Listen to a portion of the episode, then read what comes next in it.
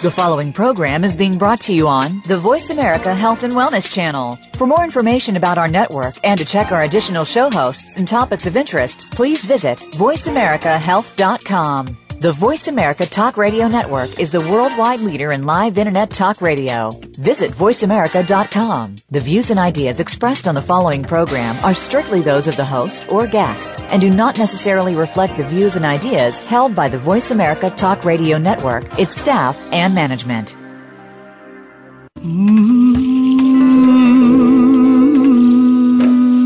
Loss helps us define our lives. By allowing our grief to matter, we discover our own strengths and embrace our authentic selves. Welcome to Good Grief with your host, Cheryl Jones. Get ready to be inspired to create a deeper life, to make your time on earth much more meaningful. Now, here is Cheryl Jones. Hello, I'm Cheryl Jones, and I want to welcome you to Good Grief, where we talk each week about the transformations that come from loss. I'm really so grateful to have you here. Go to my host page at Voice America to connect with me in your favorite way. I really want to hear from you with questions, comments, or to invite me as a speaker or consultant for your organization. I'm welcoming Melanie DeMore, an outstanding singer and vocal activist. Melanie believes in the power of voices raised together to bring social and political change. As the subject of the documentary Stick and Pound, she has helped preserve the African American folk tradition through song and gullah stick pounding. In her 30 year career, she has taught, lectured, mentored, conducted, directed, and inspired both children and adults. She has presented, conducted, and soloed internationally, including Festival 500 in Newfoundland, Canada, and Chorus America. She's adjunct faculty at California Institute for Integral Studies, lead teaching artist for Tempo at University of California, Berkeley, and a featured presenter for Speak Out Institute for Social and Cultural Change. She's performed with Linda Tillery and the Cultural Heritage Choir, Odetta, Richie Havens, Pete Seeger, the Trinity Choir, and Muse Cincinnati Women's Chorus, among others. She truly embodies her own principle. A song can hold you up when there seems to be no ground beneath you. Welcome, Melanie. Thank you. I'm glad to be here with you, Cheryl. I'm happy to have you here too. I'm really intrigued by the term vocal activist. Can you tell us all how that phrase evolved for you, or if it's a found phrase, where where you found it? No, I, it's actually my own thing that I came up with because I feel like uh, the the human voice, the reaching out in a way that it can hold in a certain way activates your can activate your spirit, can inspire you. And so I use my voice as that kind of a tool, as a tool for inspiration and for activism. So uh, I imagine that you, somebody recognized your beautiful voice early, and then what you were going to bring your music to probably um, kept changing as you grew up. Would that be accurate? Well, yeah, actually, I mean, I, I went through uh, went through college. There are people I went to college with who've actually never heard me sing because I was an instrumental major. Wow. So yeah, my degree is in flute and piano and music history, and there are people that I went to school with who never heard me sing. Because you weren't singing, or you weren't singing around them.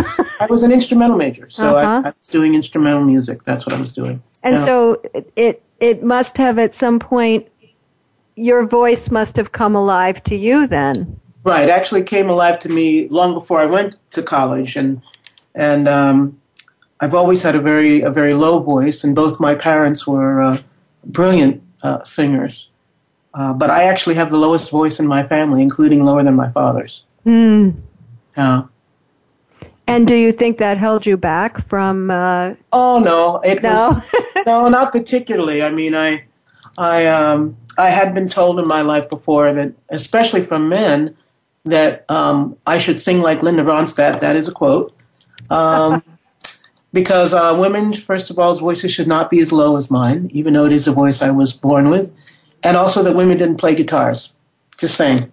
Um, but uh, I, I loved to sing. I didn't really think much about it, but uh, it seemed to be a, a gift that I was that I was given, and I just I just never really thought about it. I just was singing, mm-hmm. and when I was in high school, the choir teacher walked by a room and I was helping my friend Sunshine, this was the 60s, to sing a song, to sing a song, and the choir director walked by the room and then took a step back and said, Why aren't you in choir? And I said, Well, because I'm the president of the band. and that's why. So then she's got me started singing, and, and, and then it was kind of like went from there. So she did not bring that same opinion that you should be singing in a certain register because you were female. No, she was she was like, we we need that second alto. We need that sound in the, in the choir. So, yeah, she didn't want me to change what I was doing. That seems so important to be recognized. You know, to to have someone see what you have. Um, you know, it, it's funny. And um, now that you say that, it actually really didn't my main thing was instruments. I was playing the flute and the piccolo and the bass in the in the band, and you know, I, I, thought it was great that she thought I was a good singer, but really, you know, it wasn't my first love. Musical instruments were my first love. So it stuck, but it wasn't a big impact at the time. It wasn't a big no, it wasn't a big impact. I you know I joined the choir just because I joined the choir, but no, it wasn't a that was not a big turning point for me musically. My the encouragement of my my mom and dad was probably the big motivator. The big they had this, yeah, they had this thing about every Christmas. Um, they and they didn't have any money at all. Grew up in the South Bronx. Every Christmas they would give me find some instrument, even if they didn't know what it was, and then they give it to me, and then I'd figure out how to play it. Oh, that's very beautiful. Yeah, it was cool. That was cool. Do you still have the instruments? I still have a lot of them, you know, and some of them have gone by the wayside. It's been a little while, but I sure. do have some of them. Yeah. Huh, that's amazing. Yeah. Yeah. And how did the, it then happen that you started focusing more on singing?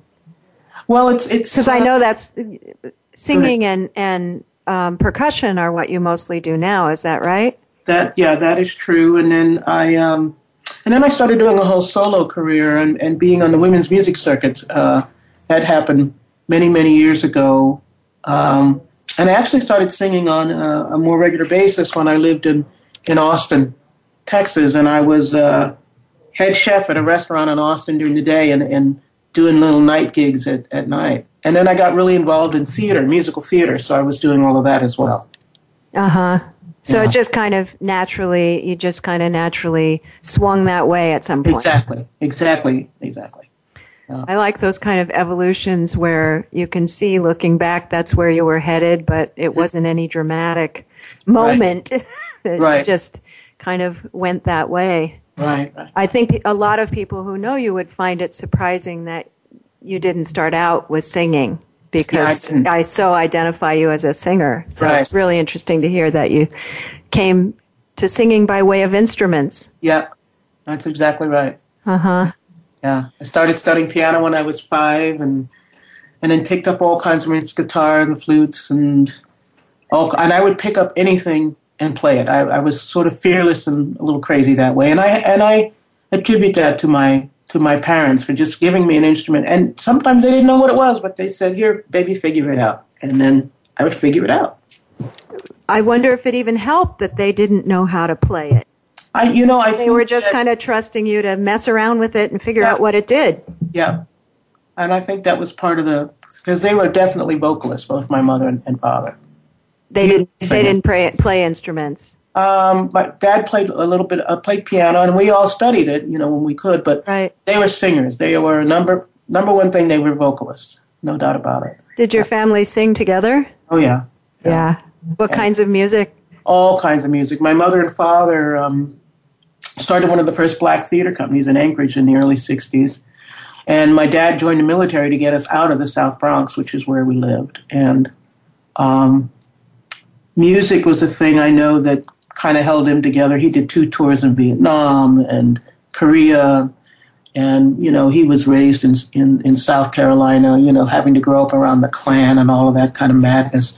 Sure. And I think that, that music and singing really really carried him carried him through.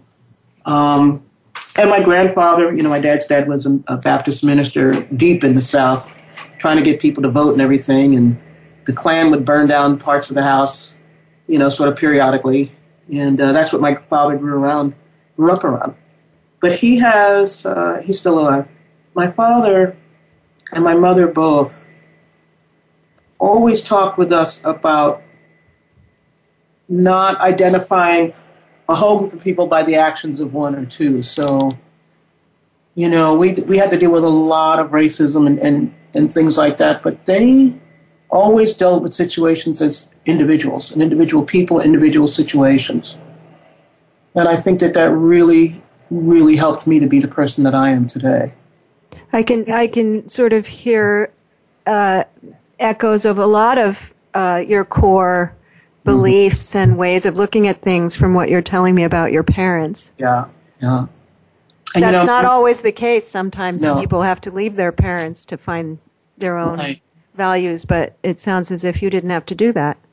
No, and I and I lost my mother at uh, at 19. My mother was only 43 when she passed away. Mm. So that was the first big, uh, my first big um, connection with, with grief, although I had lost grandparents before and people that I grew up with. But my mother um, died in 1973, and, um, and I'm the oldest of 5 mm-hmm. And my father and my mother were really the best of friends, and they sang together, they danced together, they were corny as could be. You know, kids can't be dealing with that. But, oh, they used to sing in the house all the time, and they did theater together, so we always had people – at the house. Once they got us out of New York City, they really were able to have to make an environment that they felt was was healthy and thriving and safe for us.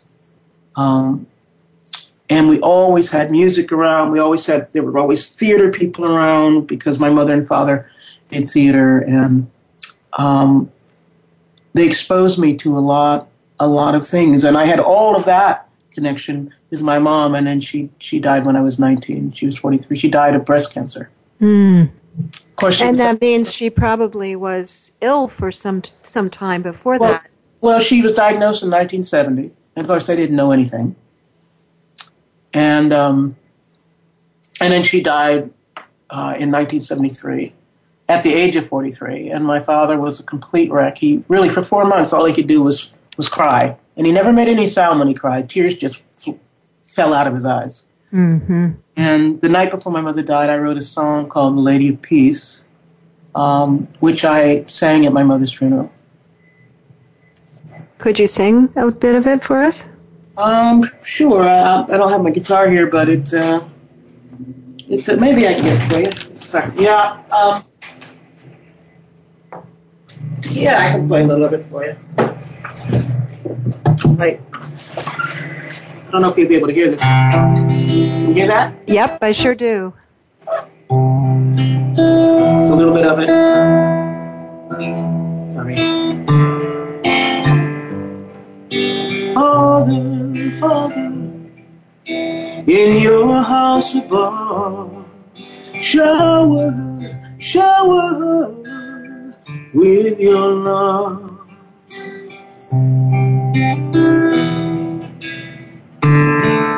Lady of Peace. So it sort of goes like that. Oh, beautiful. And, you know, I was 19. I was standing probably about three feet from her coffin, and I sang it. And, you know, I, I think that that was really the moment when I realized the power of the human voice for comfort to be able to hold a space for grief and for loss and whatever you're feeling. And I mean, I think that was probably the first time in my life that I sang in an occasion like that. And, and it's probably led me to doing um, singing at bedsides all these years later. I mean, you know, because there are lots of people, anybody in my family, who couldn't even believe that I could do it. You know, that I sang the song, I wrote the song the night before she died. I knew she was going to die. And the song has pretty much stayed the same ever since. And I have a new policy. Actually, it's not new now, but uh, when I sing that in concert, I, I say to people, you know, if your mom is still here, if you give me her, their phone number, your phone number, or their phone number, I will call them and sing the song for them while they're still here. Mm. Because I like that idea of, I never got to sing that for my mother while she was actually here. So, and people will do that. I, I've gone to people's houses and sung it for their mom, or on Mother's Day, I, they say, "Here's my mom's number, call her up." I've done it, you, you know, a few times over the years.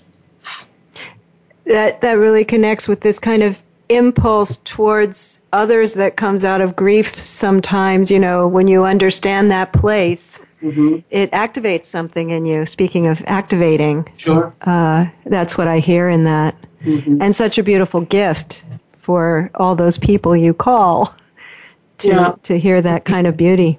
Yeah, folks, they, they call me up and I've gone to people's houses or I've gone to you know whatever to do it because you know I I think one of the things about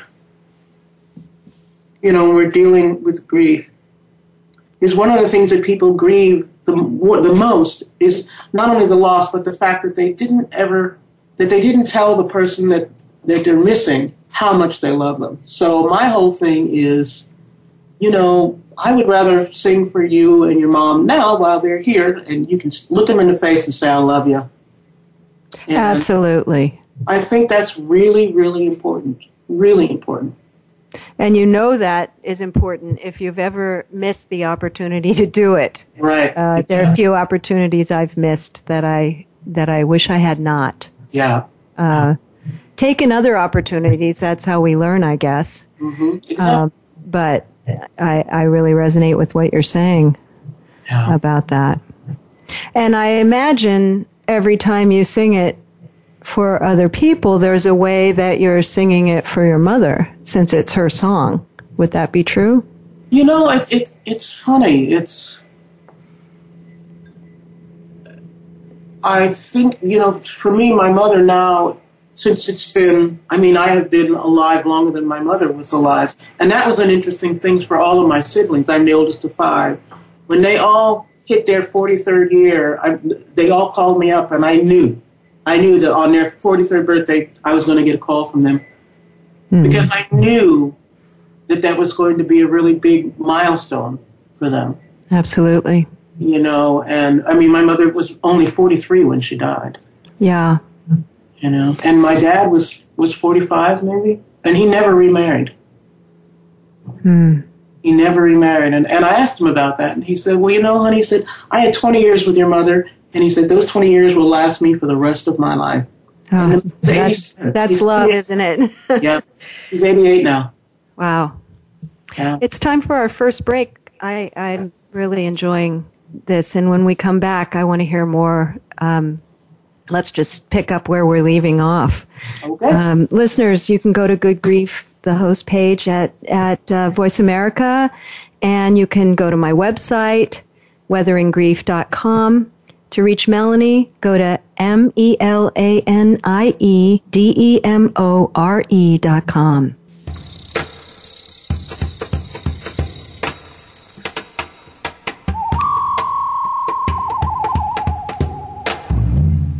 Your life, your health, your network. You're listening to Voice America Health and Wellness.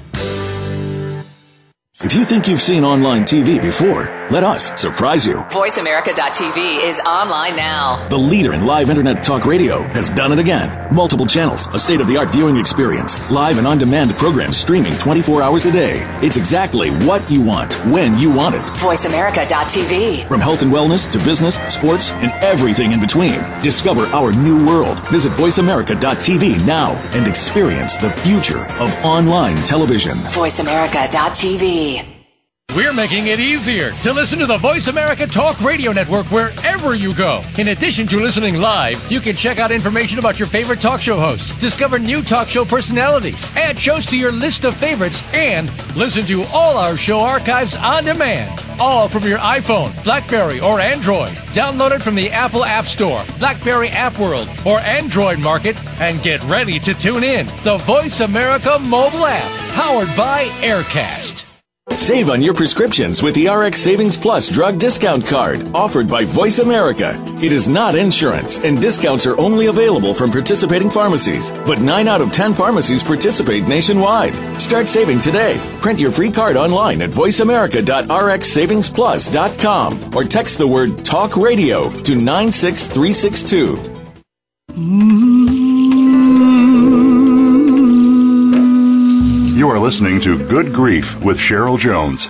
To reach Cheryl or her guest today, please call 1 866 472 5792. That's 1 866 472 5792. You may also send an email to Cheryl Jones at weatheringgrief.com. Now, back to Good Grief. Welcome back. This is Cheryl Jones, the host of Good Grief. You can find me at Voice America at my website, weatheringgrief.com. And today I'm speaking with Melanie DeMore, a self-described vocal activist. Um, before the break, we were talking about your mother and the song you wrote for her yeah. the night before she died, and um, it, it seems so much at the heart of what you're what you're doing now. Um, it seems like the beginning point, maybe. Uh, is that how you experience it? Well, you know, I, I think so. Also, I was I was 19 years old. I was uh, just getting ready to start my sophomore year in college, and I was a music major, and um, and it was really interesting because I I sang at her funeral. I was the oldest. I had to deal with making all the arrangements because my father just could not. And my mother knew that my father was going to be like that. And about nine months before she died, she wrote me a letter and said, You're to open this on the day that I die. And she knew that she was going to. And I, you know, I, my mother was a very straightforward, really an amazing, amazing person. And so on that day, when my father came home from the hospital, we had been at the hospital the night before, and I opened the door, and he couldn't say a word. Tears were just streaming down his face. I led him into the house, and I sat him down, and my other sisters and brothers were all there. I went to the top of the closet and got the letter and proceeded to call the priests, all the relatives in New York, and everybody all around the country, made the funeral arrangements and all of that stuff because he was immobilized with grief. He was immobilized. Mm. And so, and I, mom died in August. I had just turned 19 in June. So, you like were said, a new 19 new 19, absolutely. And um, it was really it was really something talking to my relatives all across and calling my people in New York and trying to arrange sleeping arrangements for all these people coming from all over the place and because daddy was just we went I went to the funeral home because he couldn't do anything he just and I took my mom's letter with me and because he he all he could do was cry and he never made a sound just tears coming out of his eyes. It was really, really something. So, what were the what was the age spread of your of your uh, siblings at that point? Very close. My youngest brother Eric was was nine, so it was ten years, and then there was my, myself, then my brother Frank. So I was just nineteen. Kenny was seventeen, I think, or 18, 17. Then my other sister was 16, and my other sister was like 14 or something. And I was actually in the process before that summer. I was going to be moving out of the house, but when mom died, you know, daddy had five children and four of us were teenagers. I couldn't leave him with that. Sure. He just he was a mess. He just was a mess. You know, here's a guy, he had already done two tours in Vietnam and Korea, and he was laid low mm-hmm. by my mom's death. Just laid low. Yeah.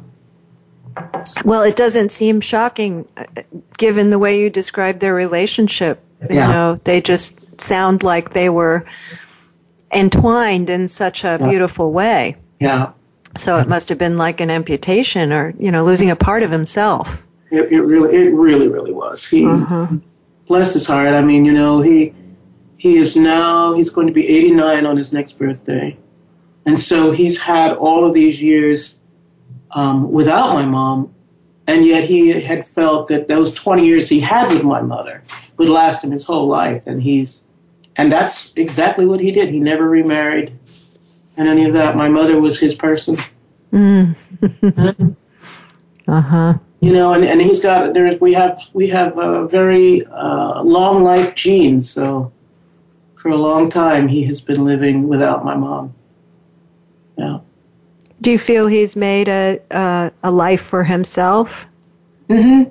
He has. Yeah. It hasn't held him back from that, just from no, no connected no. again in that way. He, he had other ways of being connected, and he has five very unique children. Of course, actually now there's only four of us left, but um, which leads to the, the next.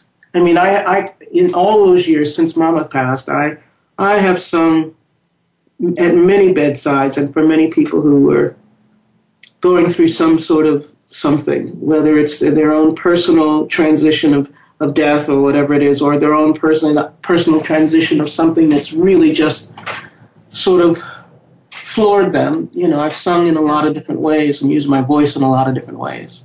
And um, you know, I had the pleasure of four years ago when my middle sister Drina died.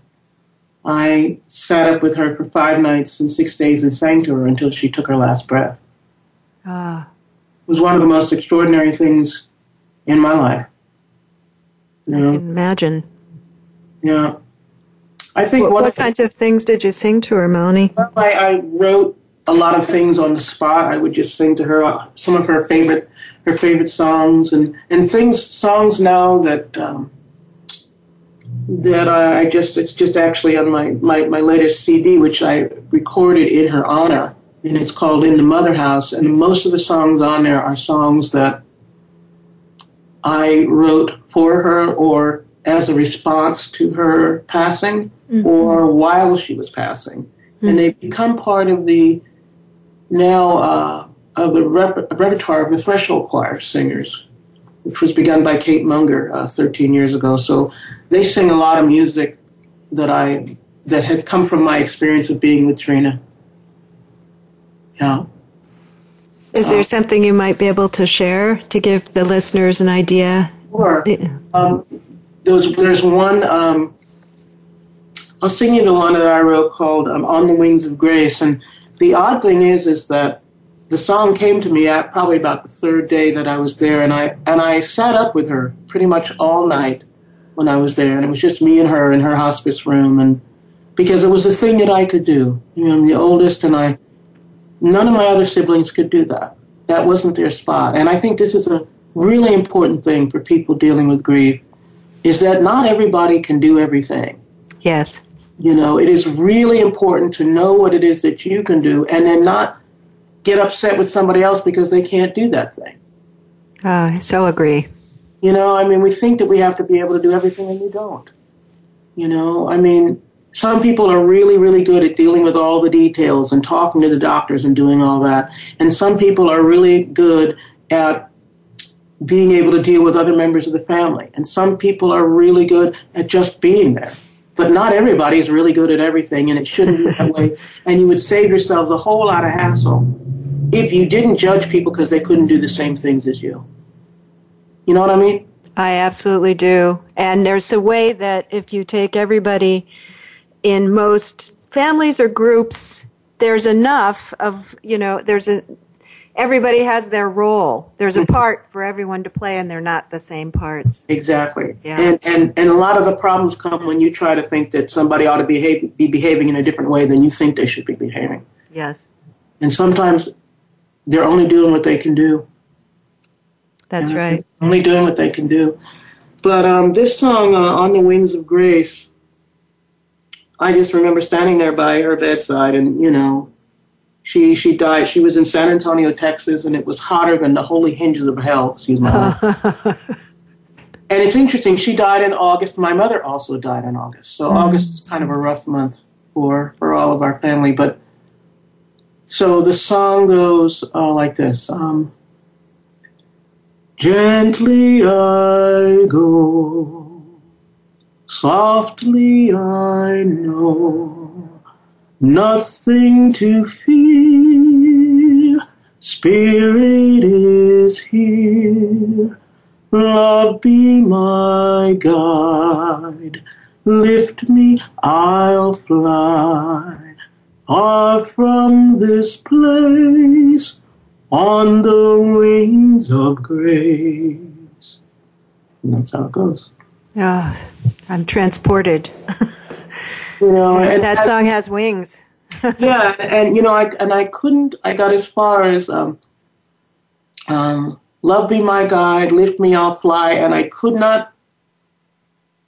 The next words wouldn't come until after she died, and then it was "Far from this place, on the wings of grace," and that's how the song came. And that's and what was uh, happening.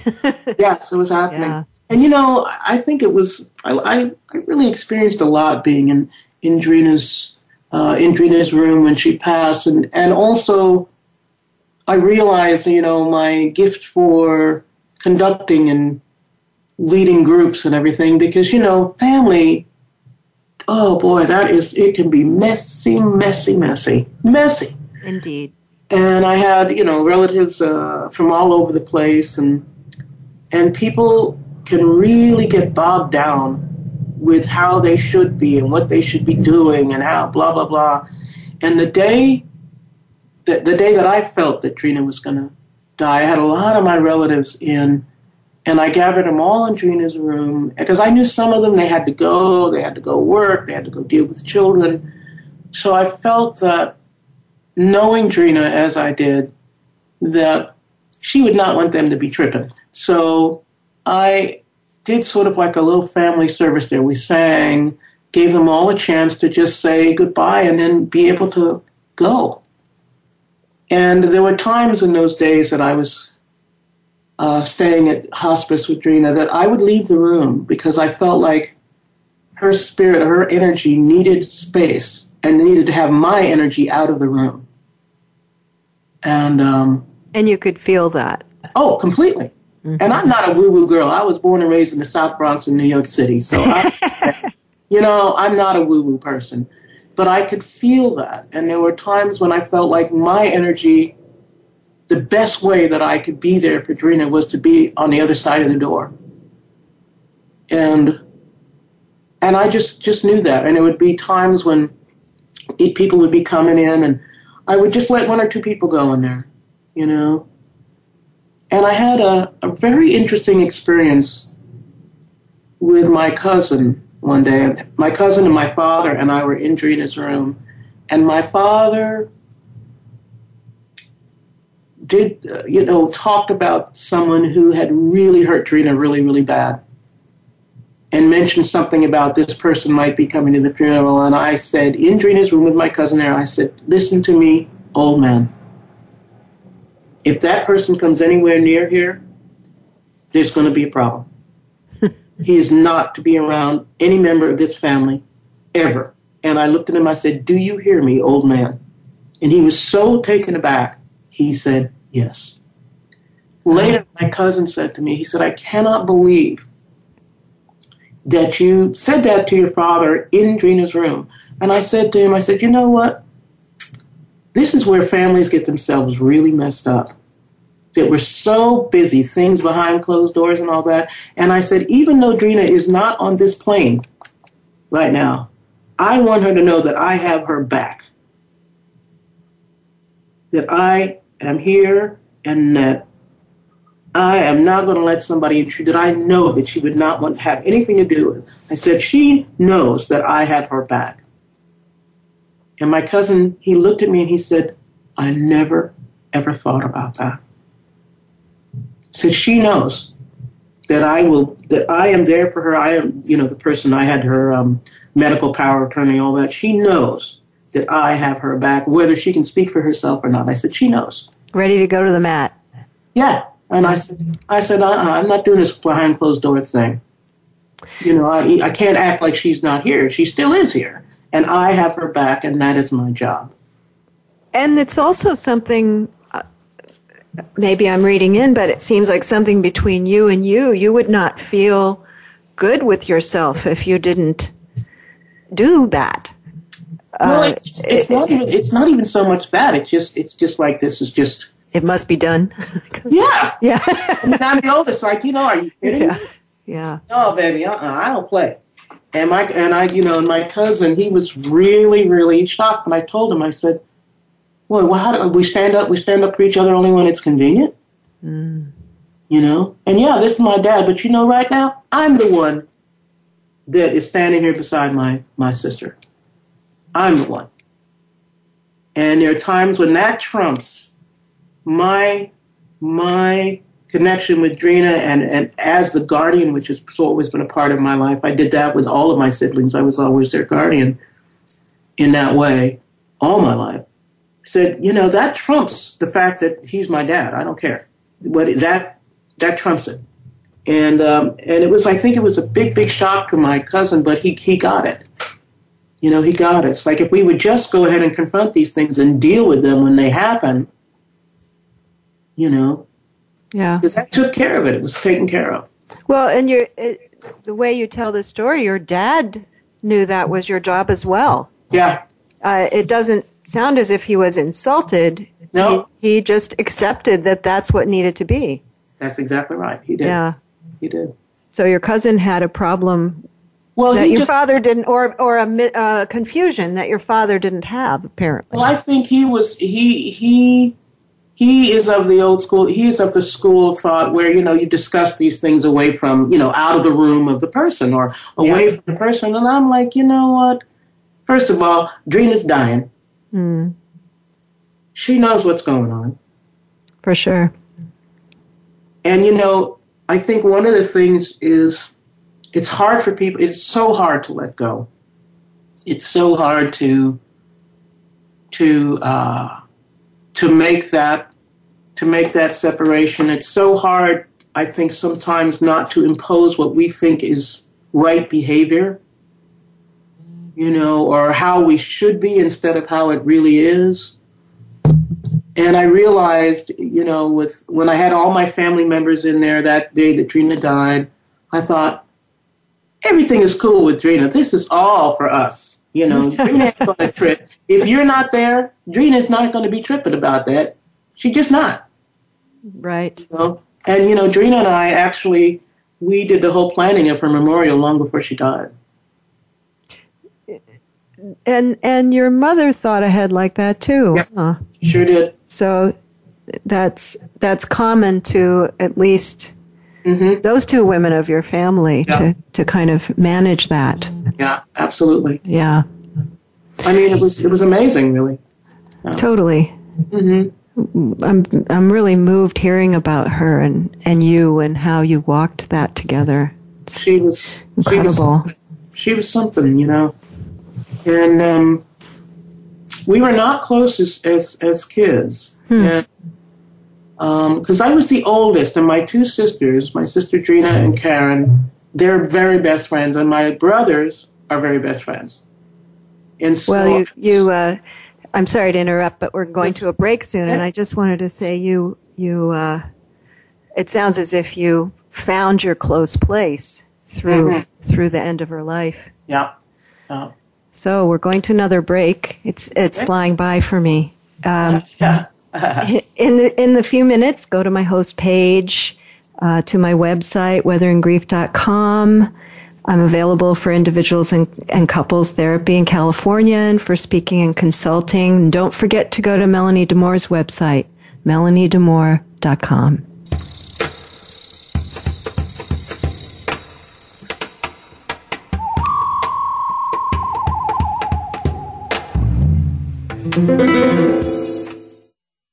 If you think you've seen online TV before, let us surprise you. VoiceAmerica.tv is online now. The leader in live internet talk radio has done it again. Multiple channels, a state of the art viewing experience, live and on demand programs streaming 24 hours a day. It's exactly what you want, when you want it. VoiceAmerica.tv. From health and wellness to business, sports, and everything in between. Discover our new world. Visit VoiceAmerica.tv now and experience the future of online television. VoiceAmerica.tv.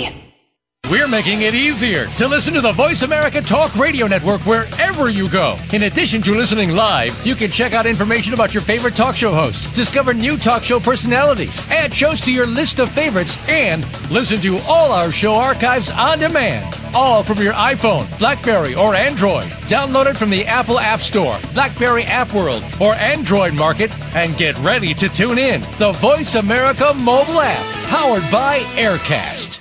Save on your prescriptions with the RX Savings Plus drug discount card offered by Voice America. It is not insurance, and discounts are only available from participating pharmacies. But 9 out of 10 pharmacies participate nationwide. Start saving today. Print your free card online at voiceamerica.rxsavingsplus.com or text the word TALK RADIO to 96362. You are listening to Good Grief with Cheryl Jones.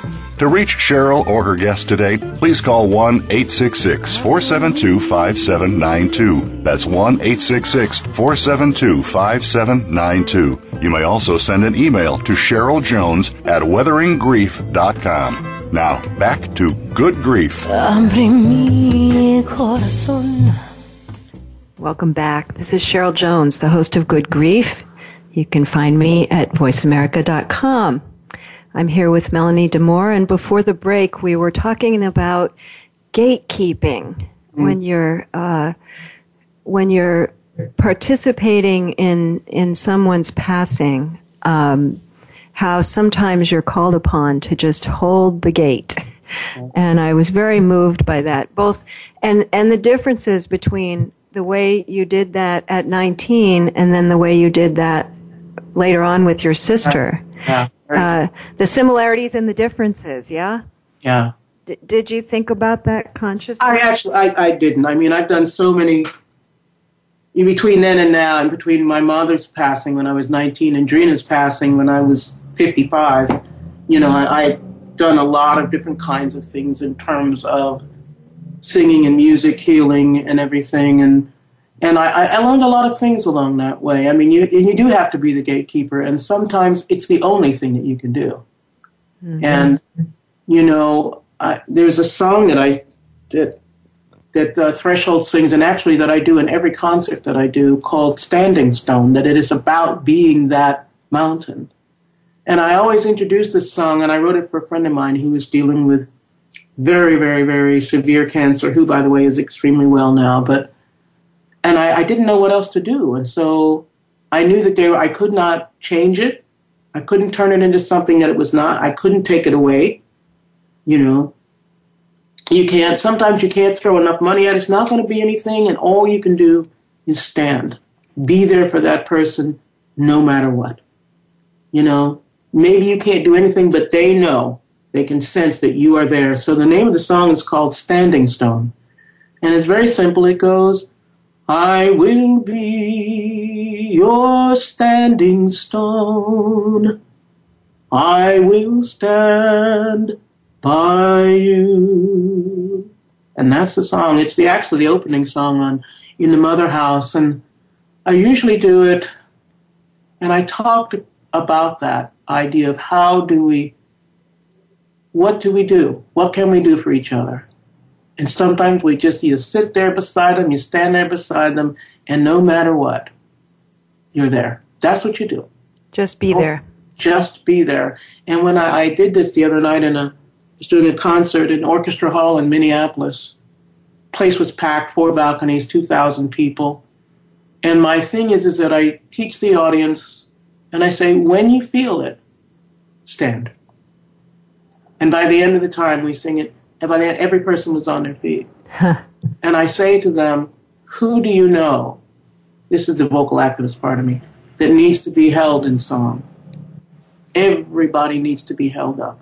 And I always say, and this goes for people who are caregivers and loved ones by somebody's bed or whatever it is, you have to include yourself in that. You got you can't stand up or sit beside somebody else if you don't stand up and sit beside yourself. You have to include yourself. Absolutely. You know? And then when we got that idea that we have to be completely ragged out and dragged out, and that means that we're really a good person. but probably a bad caregiver. yeah, I mean, you know, really. Come on. Tapped out. yeah. Like that's the only way that's that's the only thing that makes it legitimate. Well, if you're not taking care of yourself, you know, that don't do anybody any good, for sure. That's that's an irony. I feel you know. Um, obviously, I took care of my wife for a long, long, long, long time. Yeah. And uh, that was certainly a lot of things to do. You know, a lot of caregiving, but it became clear very quickly that if I didn't take care of myself, you know, I'd hurt my back or mm-hmm. I'd get a cold or, you know, mm-hmm. you just have to. It becomes very obvious. Mm-hmm. And I think that's what you're talking about. Exactly. I'm much, I'm much kinder to myself now mm-hmm. out of that experience. Yeah. And I think, you know, uh, when I was with, when I was uh, with Ree, Ree is her nickname, with Drina, you know, I, um, I had a my friend. I didn't live in San Antonio, but I had a friend of mine, a very dear friend, who would come and take me to just say, "We're going to go and eat somewhere. We're going to get you out of the room." And because I also knew that that was good for me, I also knew it was good for Drina. Hmm. And you know, it was really, it was wonderful that I, I realized the way that I was taken care of too when I was before I came to Texas. When Drina, when I got the call, I was at uh, a six-day women's singing retreat in the mountains in Taos, New Mexico, and Drina was was sick. I knew that this was happening. The last time I talked to her was the first day that I got up there to the mountain, and the phone rang in the dome where the phone never rings. It just it just doesn't ring because you know it's and for some reason, which we all know how those things are. and I said, Drina, I'm here getting ready to sing with all of these women, and we're going to all be singing for you because some of the people were from Threshold, and and Drina loved Threshold, and they really held me, and I let them hold me up while I was teaching them. I let them hold me, and it gave me it gave me strength and energy to do those five nights and six days when the temperature was 110 degrees in San Antonio and being in Texas, which is a place I do not like. And but their their care for me in their way gave me the energy, allowed me to be able to do what I did. And I think that that's sometimes I think caregivers and loved ones sometimes we don't let people care for us in the way that they can. What a teaching for them too that you allowed that that you didn't have to be the you know the person who didn't need the help giving the help, but you yeah. could also be the receiver. Mm-hmm. Well, I, I tell you, you know, it just it really, really gave me took a little bit of the shake, the wobbliness out of my knees, you know, to be because I could feel that they also had my back, and I think that that's the thing about being a standing stone is that if you have other people around, you know that you're not that you're not standing alone, and that there are people everywhere standing for somebody. And if we're not now, we will be eventually. Absolutely. Because that's life. Yeah. Yeah. Yeah. It's it's amazing to me how uh, how hard the culture fights against that, and yet how much a relief it is for most people when once they accept it. Yeah. you know. Yeah. We, we worry, but then when the thing is actually there, often it's uh, um, life becomes more real in a way, I guess. Well, it becomes more real and more immediate. And you know, we don't make time and space for grieving, especially in you know Western culture. It's like you know, well, buck up, get over it. You know, things will get better. But you know, that's when you're right in the middle of it, then that stuff matters. People just need to be able to be where they are. And, and I love the, the tradition and the Jewish tradition of allowing that all your job is to do is just sit there. Yes. And more, and we will bring you food. We'll take care of all those details so that you can experience your grief, experience that that person that was so loved, and and not shy away from the fact that yeah, you're you're hurt. I really appreciate that about about Jewish culture. I really, really do. yes, smart. Very smart. I also like the one year, and there there huh? are native tra- traditions like mm-hmm. this too. That you do something to mark the end of the first year. Exactly. Um, so that you're really not considered put back together during the time when grief is kind of knocking you around in the most intense right. period. I, I agree completely. And nobody tells you that you should get over it. Nobody tells you exactly. I know. You know, it's just this is that that your your main job right now is grief. That's your job. All the rest of it, uh, this is your main job, and we're going to make it as comfortable for you to do that as possible. So you don't have to think about making food or whatever it is. This is what you're going to do. And I just think that's just, it's just so sensible, really. You know, we, we don't give ourselves enough time to, to really walk through these things. But then, you know, we've lost all those things about rites of passage, whether it's coming of age or, you know, uh, or dying or birthing. We just don't have space enough for those natural occurrences in life. Uh, you're you're making me think of um, or inviting me to think of you know uh, since I had so long to prepare, mm-hmm. making a decision I was going to get what I whatever I needed mm-hmm. for that year, mm-hmm. And grief was not a horrible experience whatsoever under those conditions. Mm-hmm. Mm-hmm. But sometimes when people are kind of forcing themselves back into the box quickly, it is a horrible experience. Absolutely, absolutely. Um, so, I mean, there may have been a lot of aspects of that, but I do think there's something about surrendering to grief, and I think uh-huh. that's what you're talking about. Just, Absolutely. just saying, "Here I am," you know, I'm going to experience it, and yeah. I'm going to let that happen. You know, it's funny, and I, and I learned about that really in the hard one when I when Mama died, and I was still in college. I think that year, the year after my mother died, I had one day off. I mean, I dove into my work and I went into the music department one day to Judy Gibson, who was the chairman, and I was just a wreck.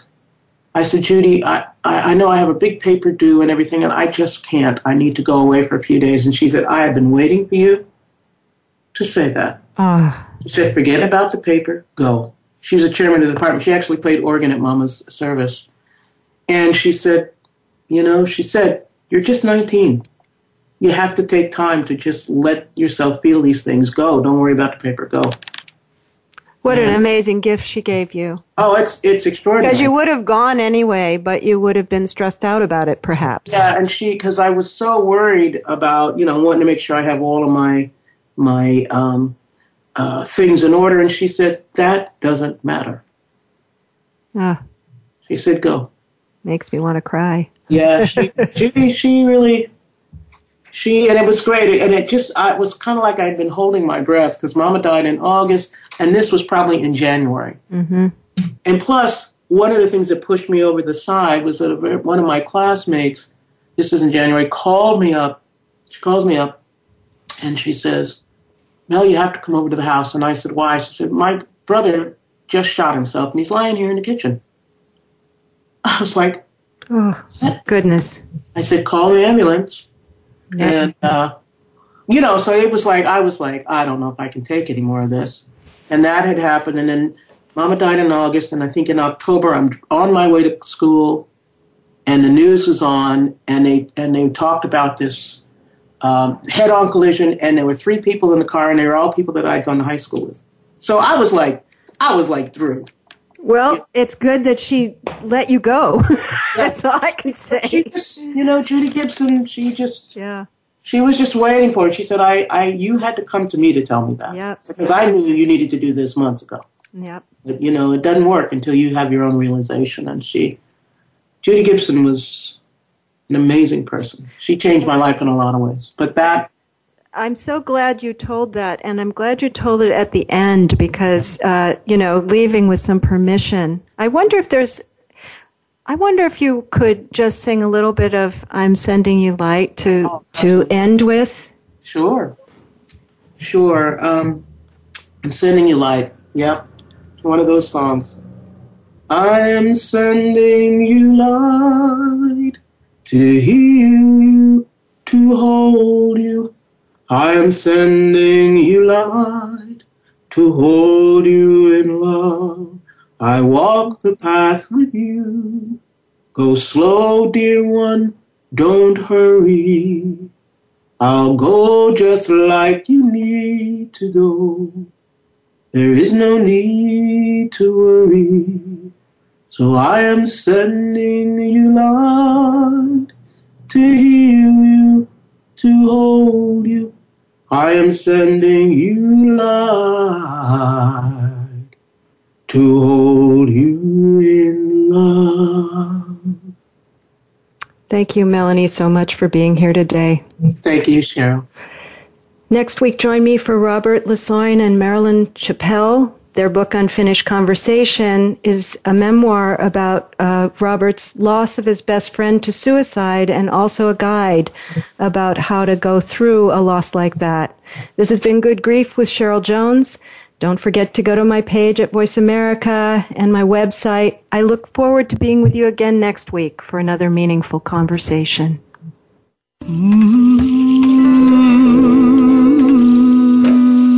Thank you so much for joining us for Good Grief.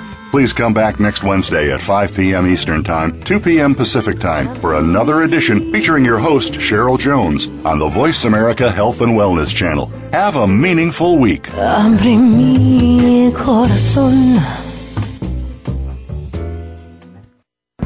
Thanks again for listening to the preceding program brought to you on the Voice America Health and Wellness Channel. For more information about our network and to check out additional show hosts and topics of interest, please visit voiceamericahealth.com. The Voice America Talk Radio Network is the worldwide leader in live Internet talk radio. Visit voiceamerica.com. The views and ideas expressed on the preceding program are strictly those of the host or guests and do not necessarily reflect the views and ideas held by the Voice America Talk Radio Network, its staff, and management.